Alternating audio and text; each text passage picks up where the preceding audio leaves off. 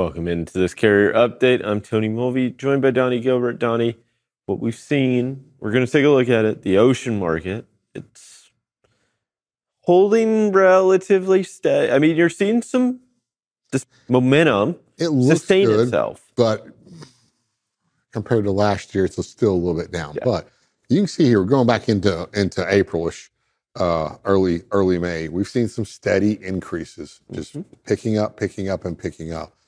But as of um, August 9th, 2023, we're at 1,609 index points, which is just below this little peak here that we had in December of 2022. So we're at the highest point of 2023 right now, and they've continued to grow. Yeah. Uh, of course, we're in the peak season currently for ocean shipping, so it's supposed to be growing. Uh, these are some positive signs. It could be worse.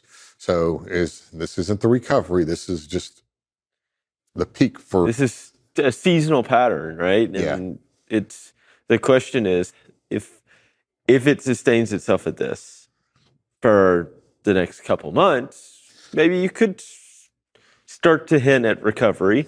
But the problem is nobody knows what it's about to do in really the back half of August and September. I mean, we saw a rapid decline in September of last year, and that was after we had already come off the peak or off of historic highs back in what May. yeah. We fell in June, kind of sustained itself in August, and then had a significant drop in September. So it's kind of where does it go from here is the bigger question. Right. So this is something that we definitely have to keep an eye on. We'll continue to gain. And the problem is, is we haven't built back up to those levels. We see a peak, a little bit of a peak here, but we're still below where we were this Yeah. time last year. Let's check out what's coming in from China. So if we change this and just say picking up in China, delivering to the US, again, we're seeing a little bit more of a, an aggressive climb here through the last uh, few months. And uh, we're seeing the imports from China pick up as well, uh, which is good because a lot of our um, extra income that we spend on things that may not necessarily be needed tend to come from China. Yep. So, uh, exposable income, we'll call it.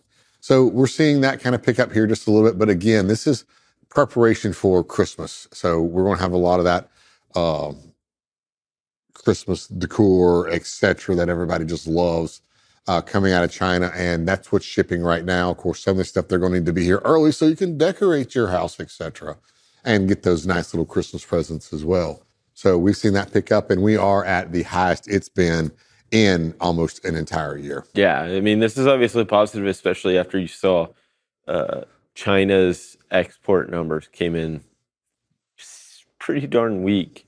Uh, I guess it was yesterday. So definitely seeing. I mean, this is a positive sign, right? We're not China's only trade partner that affects that overall number, but to see this increase, it's positive. It's And- something that we need to be yeah, seeing right yeah. now. This is what you would expect to be seeing. I guess it's the think of it that way. This is an expectation, and we're meeting that expectation. Now, is it where it needs to be to drive freight demand back up to enough that it's going to to cause capacity to like become imbalanced? Doesn't seem likely because the increases aren't that significant. But for those carriers that have the contracted freight, eventually it feels like it will bleed into the truckload market and it will eventually be a positive sign in terms of a, from a volume perspective. Yes, this will eventually bleed in. Even though once it hits the ports, a lot of it's moved by rail at 1st It'll e- either get to a, a Chicago or an Atlanta, and then go uh, uh, a short haul or city haul, uh, even maybe a mid haul out to some type of warehouse or DC. Let's look at one more here, real quick. Uh, looking at rejection rates, and we'll we'll check these rejection rates by what's going on with with the, with the Fro- Freightos Baltic Index. But we're seeing rejection rates for spot uh, their freight going up to nearly 10% right now. So we've seen a climb. It was, you know, in that 6%, less than 6% for, for several months. And then, like I say, we kind of started looking at this back in, in early July. It started to pick back up and pick back up. And now we've seen it kind of peak out here between that 9 and 10%. Absolutely. Well, Donny, thank you so much for this update. We'll be sure to check in with you again a little later. Right now, we'll hand things back over to Kaylee Nix.